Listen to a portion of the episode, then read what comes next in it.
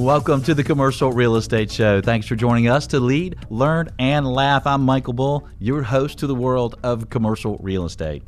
Well, today we're going to look at the U.S. office market. We'll look at current market performance. We'll look at the trends affecting the market and what to expect moving forward.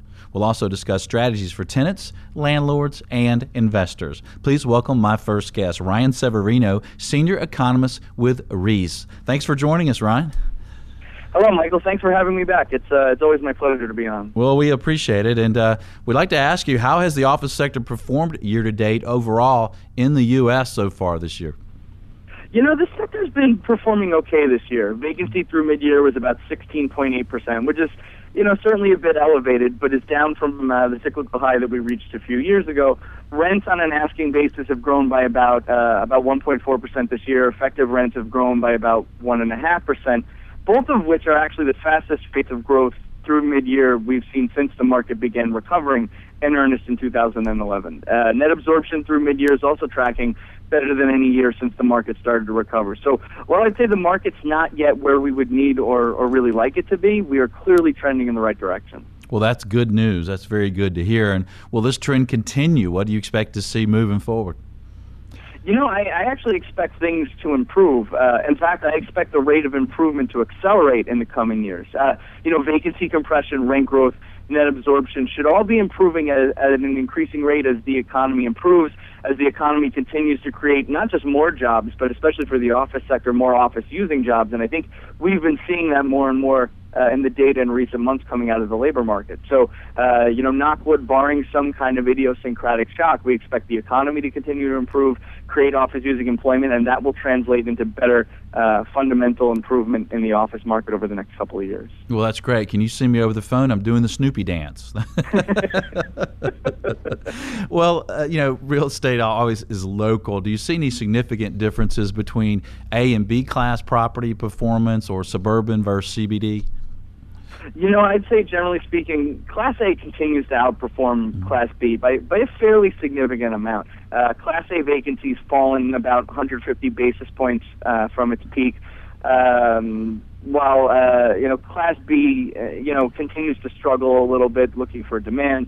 I'd say CBD continues to outperform suburban office space, although, you know, there are actually some signs of life out there in the suburban market, sometimes, you know, in some unexpected places. For example, believe it or not, suburban office in Phoenix, of all places, has seen some signs of life with a number of call centers that have been moving in over the last year or so. And I think, you know, at this juncture, improvement in the submarkets is a little bit idiosyncratic as opposed to anything more systematic. But like I said, there are definitely signs of life out there. And I think the key is that we need to see small to medium-sized firms ramp up their hiring, which has definitely been an upward trend in the labor market data over the last, say, 6 to 9 months. That will really help the suburban submarkets because it's really those small to medium-sized firms that are the primary users of suburban office space. Right, that's a good point. And you would think if everyone believes that the office markets continue to improve, that investment sales volume would improve. So what do you see for investment sales volume so far this year and for cap rates? You know, it's funny. This year, we've actually seen a bit of an improvement in terms of sales volume. The data is not quite finalized. I think, you know, we always have that thorny issue with the non-disclosure states, but we do see continuing, I'd say, increasing interest in the office sector. I'd say even in terms of, if you look at pricing on the cap rate side, cap rates, you know, for, let's say, Class A properties are probably down sort of the mid to high 6% range, with, you know, the best properties are obviously trading well below that. But even the BC properties are only marginally higher, probably in the low 7% range. And so, you know, I would say in terms of volumes, we're still seeing volumes below what I would consider to be more normal activity, and not even just sort of the bubblicious volumes from before the downturn. But, you know, interest is starting to come back a bit. Volume is starting to drift higher over time. Pricing is still, you know, 6s to 7s is not so bad given, you know, the ongoing, you know, weakness in the economy that we've been seeing. So I think things are sort of like fundamentals. They're improving, but, you know, the pace of improvement, I think, is still a little bit marginal right now. Right. And we're seeing the same thing. We sell office buildings in the Southeast, and we're starting to see a lot more activity on the B product and some of the smaller markets. I think people are feeling a little more confident. And I think one of those reasons is the lack of new construction, right? What do you see for new supply levels out there, and how do these supply levels compare to normal years, if you will? I completely agree with you on that. This year in our major markets for, competitive market space, we'll probably see somewhere in the neighborhood of only about 23 million square feet delivered. And that's across, the largest, say, 82 or so markets in the country. This is well below long-term historical trends, which is more like 50 to 60 million square feet in our major primary markets. And so over the next few years, we definitely expect construction activity to inch back toward normalized levels, but it is going to take a few years to get there, and we are definitely not there yet. So I think the lack of construction activity in the market is definitely a catalyst for interest on the part of investors, especially as they start to train their sites away from apartment, which has been the darling of commercial real estate, toward other property types that offer maybe potentially better benefits over the next few years. And what do you expect for cap rates and values of office properties moving forward? If we're bullish, we think it's going to be an improving market, but yet we could have some slight interest rate increases, right? What do you think for cap rates and values moving forward? I think over the next few years, office cap rates will continue to drift slowly downward. Now, we've seen a lot of cap rate compression over the last few years, so I don't expect to see that kind of breakneck pace. Now, obviously, that was a very selective marketplace, but I think it's starting to affect pricing. That said, I do expect to see cap rates probably drift a little bit lower. I think with the economy continuing to recover, generating more office-using jobs, that's going to translate into NOI growth. And as NOI growth starts to ramp up, risk premiums, which are already fairly low for good quality office properties, that risk premium will translate into other properties that start to participate in this recovery. We'll probably see them compress a little bit. And I think investors are going to become increasingly more interested in office, which is going to put downward pressure on cap rates, even as interest rates start to rise. I think what you see is a little bit of a tug-of-war between NOIs and risk premiums and cap rates. And as long as the economy cooperates, there's no reason why cap rates, at least over the next few years, shouldn't drift a little bit lower than where they are today. Okay. Well, that's good news for a lot of owners. So if I'm out there and I have $50 million, and of course I do, right? And I want to buy and invest in one of the top three markets. What are the top three markets where you feel in the U.S. it'll have the most rate increase, the most occupancy increase in the next few years?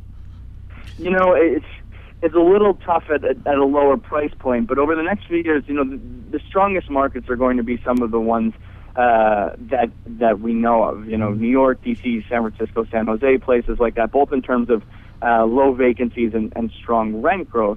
There are opportunities across the price spectrum. The problem in markets like those is that on the fundamental side, things look good, but of course, one has to pay in order to get into those markets. And so it's sort of a good news, bad news kind of thing. Good news is that those markets will continue to be strong and generate the best rent growth over the next few years. The bad news is it's still a little bit pricey to get into those markets. So I'll need $500 million. Yeah, maybe. Well, let's talk about opportunities. If we see some rent growth and some occupancy growth coming down the pike, where might there be some other opportunities for investors? Here's what's really interesting. Despite what I just said about, the sort of markets that have been performing well, we're now at a point where the office market recovery in the U.S. is about 3 years old, and it's been a very concentrated recovery. It's really been those kind of tech and energy markets that I had just been naming that have really been leading the charge. But what we've seen over the last few quarters in our data is that vacancy compression has begun to slowly spread beyond just these sort of tech and energy markets. Now, this is clearly a divergence from the early stages of the office market recovery, when it was really just tech and energy markets that were improving, and everybody else was really kind of stagnating or even still deteriorating. If the stronger labor market gains persist, the kind of labor market gains that we've seen over the last few months, then we're going to see the recovery in the office market not just accelerate, but it's going to become more pervasive, and it will spread across an increasing number of metro areas. And the good news is these markets are not nearly as pricey as the New York's. Some markets that are a little bit off the radar screen, places like Charleston, Greenville, even Chattanooga, Louisville, Omaha, that are starting to see an improvement in fundamentals, will become relatively more attractive to investors going forward. All right, those are good points. Ryan Severino, thanks for joining us today. We appreciate it. Thanks, Michael. Always my pleasure. If you'd like more information from Ryan and Reis, visit Reis.com. That's spelled R-E-I-S. For more information, you've got to check them out. Stay tuned for more office sector intel. I'm Michael Bull. This is the Commercial Real Estate Show. We'll be right back.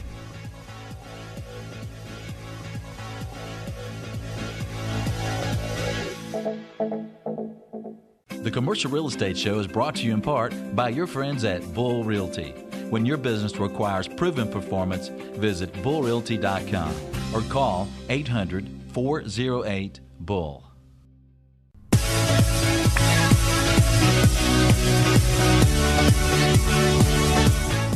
Welcome back. I'm Michael Bull, and this is the Commercial Real Estate Show. You're invited to check out the Commercial Real Estate Show videos on YouTube or our show website, commercialrealestateshow.com. On YouTube, search for the channel Commercial Real Estate Show. Well, today we're talking about the office market. Please welcome my next guest, Bob Chodos, principal with Colliers.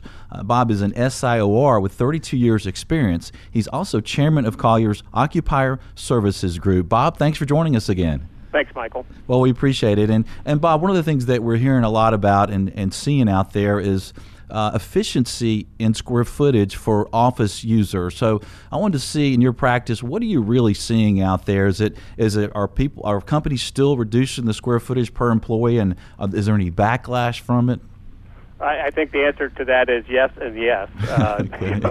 There's a lot of reduction happening across almost every industry type, coming from the professional services type organizations, which are probably the more robust users of space, down to the consultancies and financial service companies, which are some of the more aggressive entities in this area.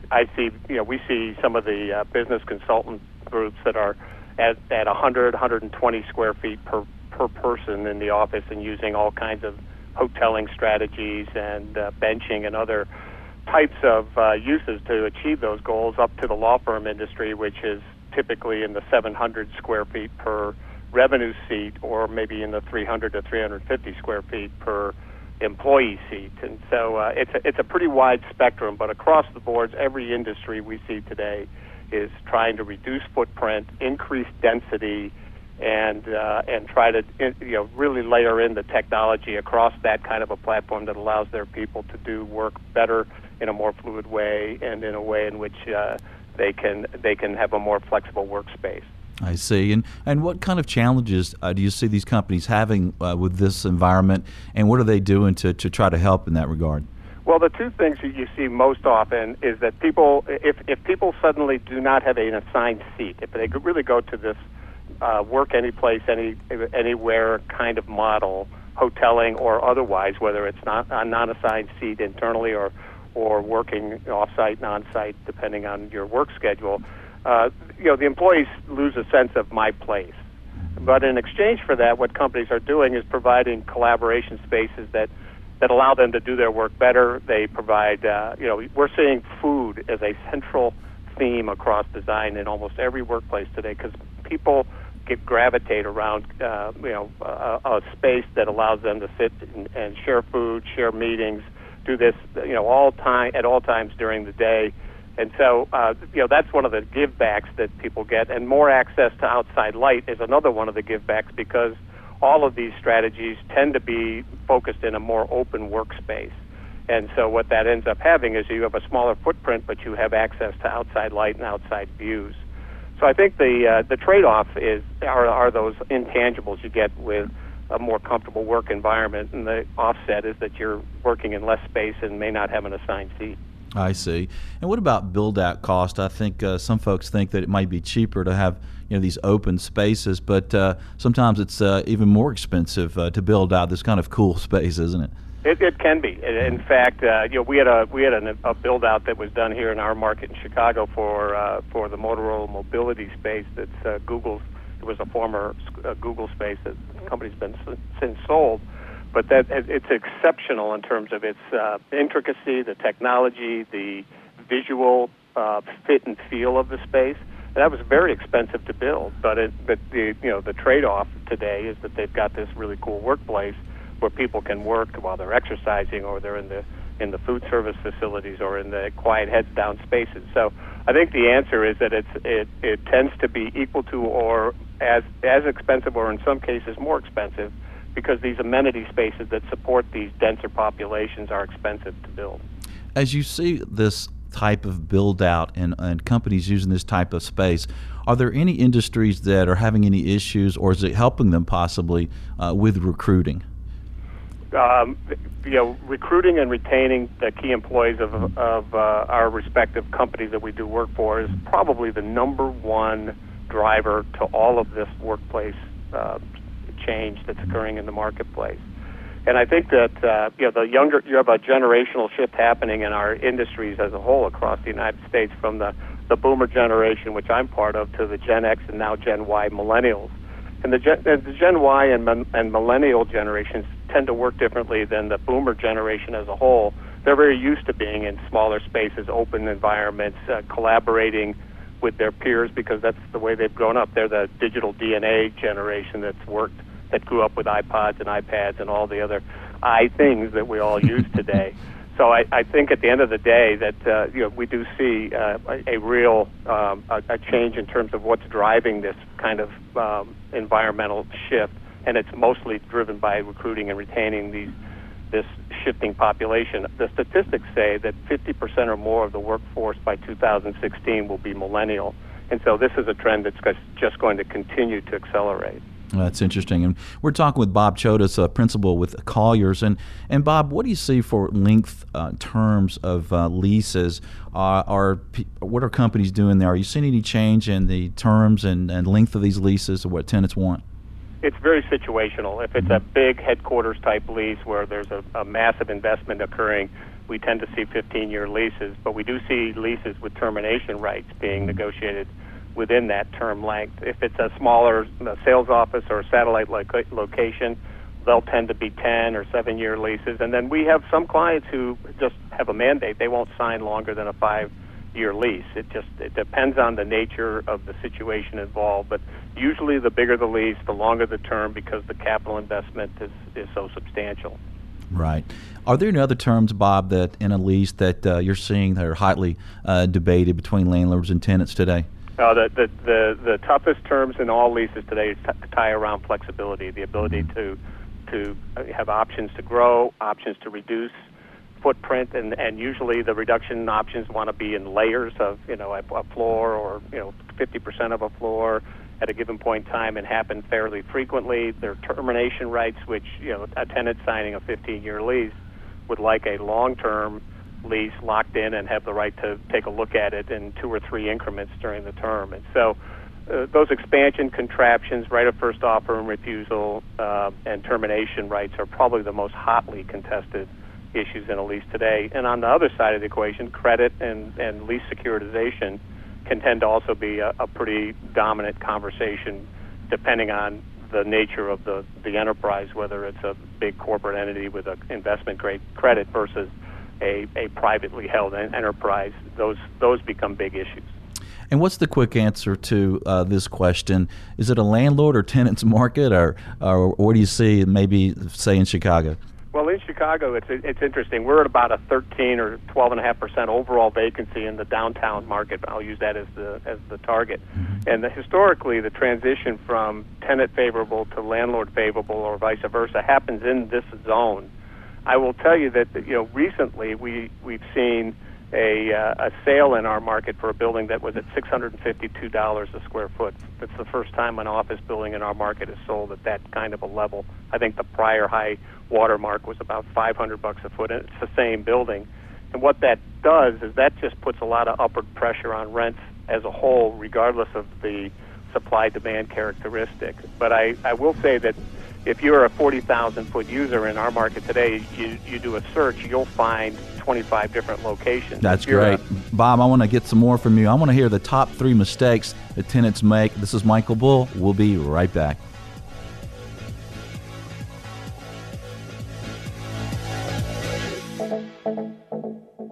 The Commercial Real Estate Show is brought to you in part by France Media.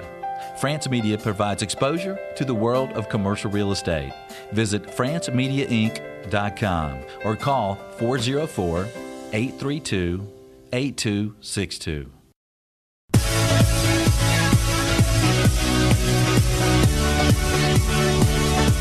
Welcome back. I'm Michael Bull, and this is the Commercial Real Estate Show. Today we're talking about the office market. My guest is Bob Chodos, a principal with Colliers. He's also chairman of Colliers Occupier Services Group. And Bob, I'd like to ask you about the top three mistakes that tenants should avoid in their lease if they're doing a relocation, a renewal, or a new lease.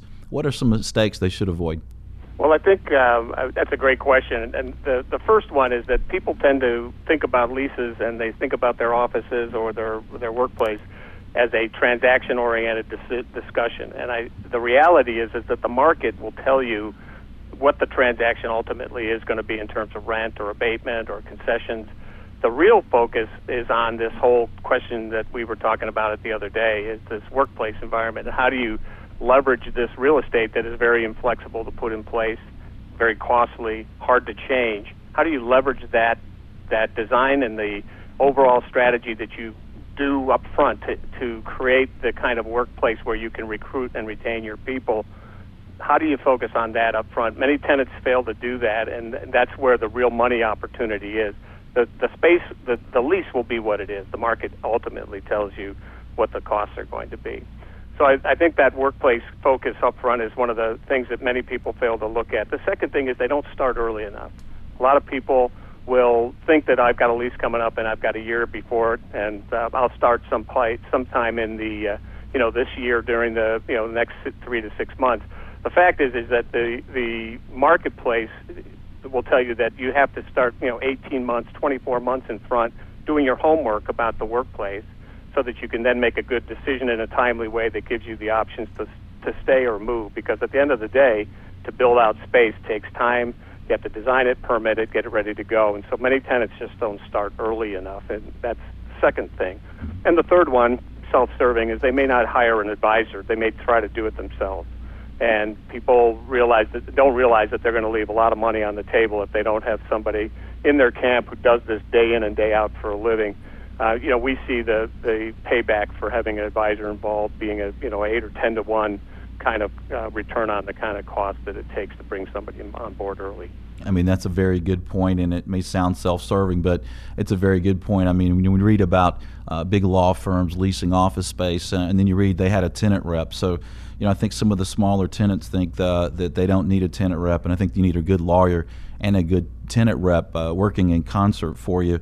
And Bob, I have a question about purchases, lease versus purchase. I know for most businesses it's better to lease. There are certainly a lot of advantages to leasing, but also in some markets you have some prices that are low, some good availability of office properties. You certainly have a low interest rate environment. Are you seeing a little bit more of your clients considering acquiring their own property? That's a great question, and the fact is it's really function-driven. If it's a core facility, it's a core aspect of your value proposition. And I'll give you an example. If you one of our clients is in the food business, and they create sliced meats, and they their meat processing facilities are core assets that are designed around delivering their entire revenue model. So their view is they want to own those, they want to control them, they want to control the processes that are going on within those.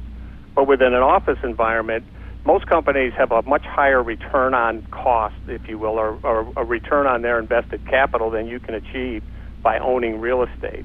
And so we see most companies lease their real estate and keep their capital, their powder dry, if you will, to invest in their business to get the kind of yields on equity that they historically get. So the answer is we don't see a lot of increase in terms of in the office space marketplace where people are trying to buy and or own their facilities. Bob, you mentioned the number one mistake to avoid is the workplace environment. Tell us more about that. Well, what I mentioned up front is that the people tend to focus on the real estate aspect of a transaction, a project, if you will, and we think that the real money resides in trying to fit the right business solution into the right real estate. And so today we're seeing a lot of change happening with this, the generational shift that's happening in the industry with the dominant population being millennials, and they want to work in a more open, collaborative environment. So we're seeing benching strategies, we're seeing hoteling strategies, we see work anytime, any place, unassigned seating strategies. We tend to see a lot of spaces without ceilings in them today, with exposed concrete deck and lots of stuff going on up in the ceilings, and the floors being left in concrete and painted with epoxy, and having amenity spaces where people can gather for food or entertainment or what have you, exercise. These are the things that we see companies doing to satisfy the demands of their population, which is shifting to this younger workforce that is very technology oriented. That's excellent points. We just put a game room in our office. Talk about change. Ping pong tables, you know, all kinds of different, treadmills where people work on treadmills happening today. Well, Bob, thanks for joining us today. We appreciate it. Michael, thank you. Anytime. Thank you. Well, stay tuned. We'll have more on the office market. I'm Michael Bull. This is the Commercial Real Estate Show. We'll be right back. The Commercial Real Estate Show is brought to you in part by Florida International University. With FIU's Fast Track system, you can earn your master's in real estate in just 10 months without interrupting your career. Visit FIUonline.com to learn more. That's FIUonline.com.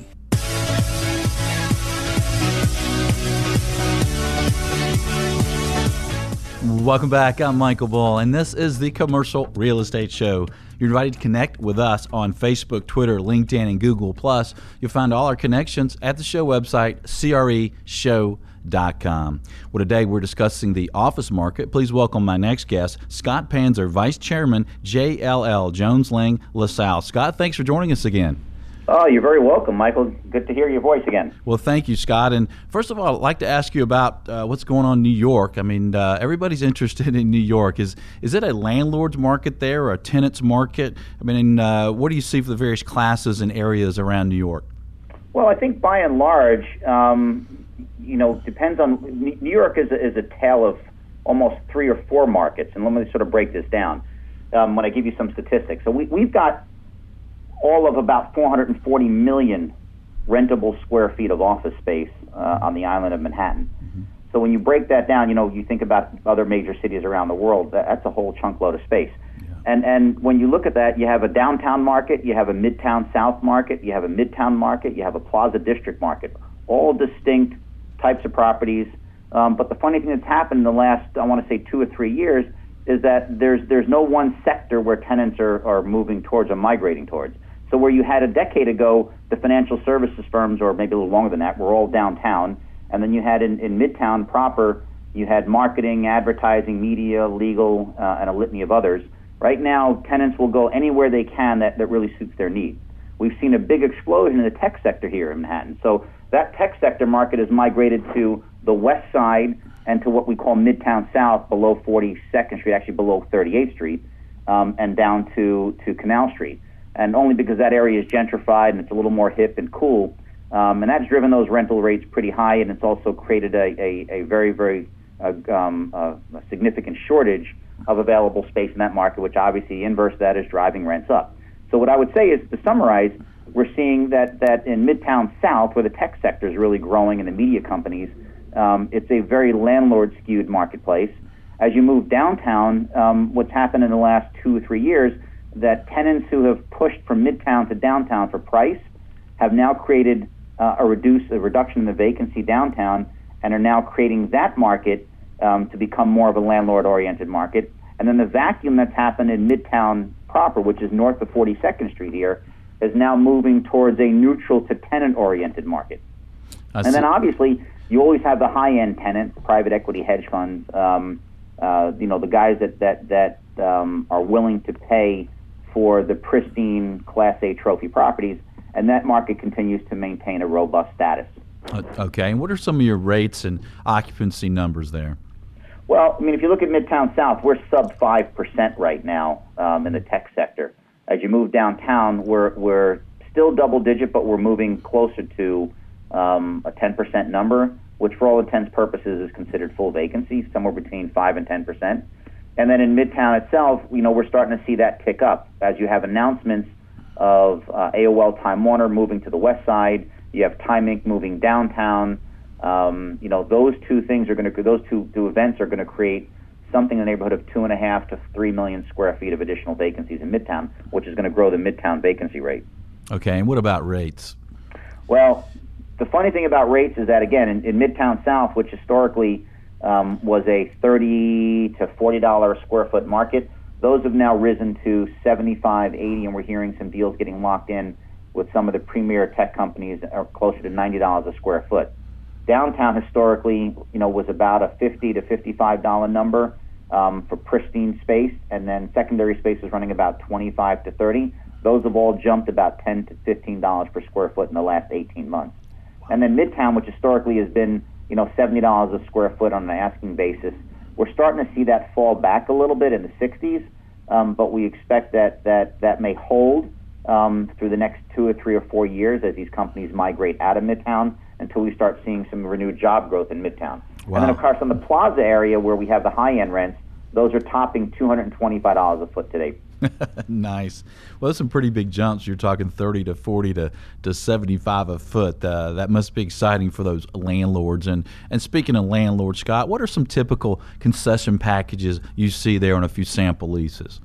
Well, I mean, interesting enough, you're seeing concession packages are holding firm for tenants. So while I may have mentioned that the markets tend to be, you know, a landlord-oriented market for downtown and Midtown South, those landlords are really buying up the face rates. And the way they're doing that is they're giving tenants more concessions. So they're giving them $75 and $80 per square foot to build their space out, and the swap in that is they're getting that $75 or $80 per square foot rent back.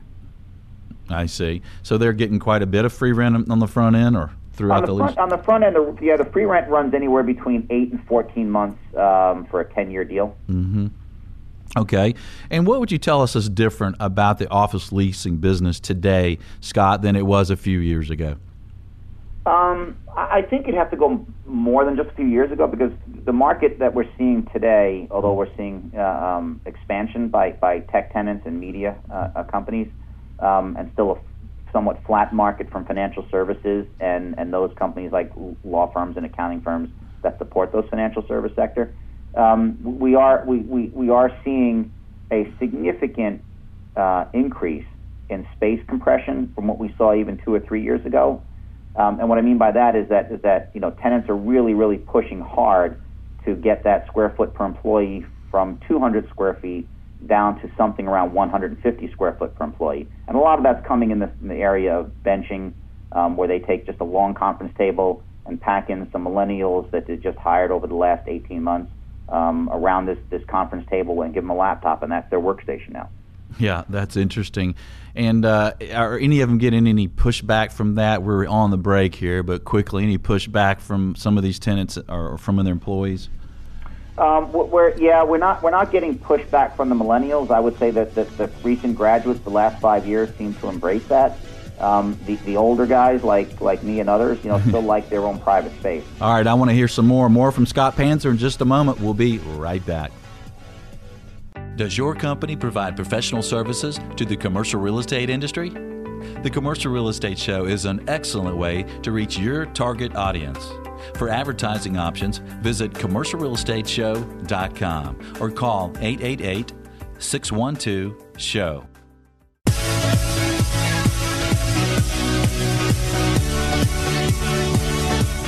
Welcome back. I'm Michael Bull, and this is the Commercial Real Estate Show. Well, today we're talking about the U.S. office market. My guest is Scott Panzer with JLL. And Scott, let's talk about a landlord's view here. How can a landlord attract more tenants and tenant reps for their properties today? Well, summertime is, you know, a wonderful time to be in, especially in New York proper. So what landlords typically do, starting right after Memorial Day weekend and running through, I want to say, late September, is they'll host a litany of cocktail events and breakfasts, and they'll invite the entire brokerage community to their buildings and showcase their assets, walk tenants through the floors, and then, you know, invite those tenant reps to bring their clients back for preview and showing. But it's a great way to get the asset out there. Right, so parties, huh? Yeah, well, believe it or not, cocktail parties, social events, social media.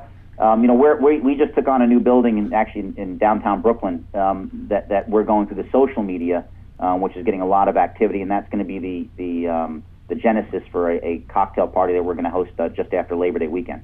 And while we're talking about landlords, Scott, what's happening with the third-party leasing work as far as landlords? We see a lot of landlords in our market that want to do their own leasing. I don't know if they just haven't been happy with third-party leasing or if that model's dated. What do you see in your market? So in this market, it flip-flops quite a bit like it does down where you are, Michael. And what you're having here is you've got the REITs, the real estate investment trust, the larger ones like Vornado and SL Green and Matt Calley and others, that they'll do a fair amount of the leasing in-house, mm-hmm. but they'll also outsource and contract to companies like JLL and our competitors on a variety of their trophy assets because they want to ensure that they have the maximum coverage across all fronts. Right, it seems to make sense. And, well, let's talk about tenants for a moment. Scott, we're almost at the end of the show here, but what are some of the clauses, what are some of the issues that you find are most important to tenants? Well, the two largest ones, I mean, it's clearly flexibility, and that's flexibility on both ends. Flexibility to retrench through give-back options and early termination options, and flexibility to grow through expansion options, and also to be able to stay and enjoy the property for a long period of time, which is renewal options. So options seem to be a very, very important piece, and we find ourselves fighting that Rubik's Cube inside of each individual building where multiple tenants are competing for growth space over time. Okay, and let's say that you're a tenant and you've got 2 or 3 locations that are leases are expiring in the next 2 to 3 years. What advice would you give that tenant? Well, the big thing is try to maximize the dates on what those things expire at the same time for an eventual co-location strategy that might take place in the future. Okay. And what advice would you give tenants who are looking to reduce their square footage per employee and other efficiency dynamics as far as doing that right? I think you really have to test the model. It's almost like, you know, you're painting a wall and you're not sure about what the color it's going to be, so you get a couple of different colors from your local Home Depot or Lowe's, and you kind of dab it on the wall, step back, look at a different light, and then come back and do it. I think what happens is too many companies rush right into it and try to compress it without thinking through the functional use of space and who's going to be occupying it. Right, and don't paint yourself in the corner and you can't get out, right? You got it. Okay. And what's the biggest challenge that tenants have? What do they do wrong the majority of the time? What's the biggest issue? Well, historically, the big issue was that they were biting off too much space too soon, and I think that changed quite a bit right now. So now what's happening is I think they're not taking enough space early enough, especially the tenants in the tech sector and media that are going through that explosive growth. So they're being a little too conservative. They're way too conservative, and then what's happening is they become a victim of their own success when they go back to the landlord and they say, hey, we need another 10,000 square feet. Oh, really? Well, you just paid $50 a foot. Now you'll pay $60 for the next tranche. Ouch. Scott, thanks for joining us today. We appreciate it, sir. Thank you, Michael. Good to see you. For more information from Scott and JLL, visit us.jll.com. I hope you can join us next week. We'll look into retail and retail real estate. Thanks for joining us today. Until next week, be sure that you always lead, learn, and laugh, and join us for the Commercial Real Estate Show. The Commercial Real Estate Show is brought to you by RealCrowd, crowdfunding for institutional quality real estate. Visit realcrowd.com/radio. Florida International University. Earn your commercial real estate master's degree in as little as 10 months. Visit FIUonline.com. And Bull Realty Commercial Brokers, a great place to do business. Visit bullrealty.com. And France Media Publications and Conferences. For exposure to the world of commercial real estate, visit francemediainc.com.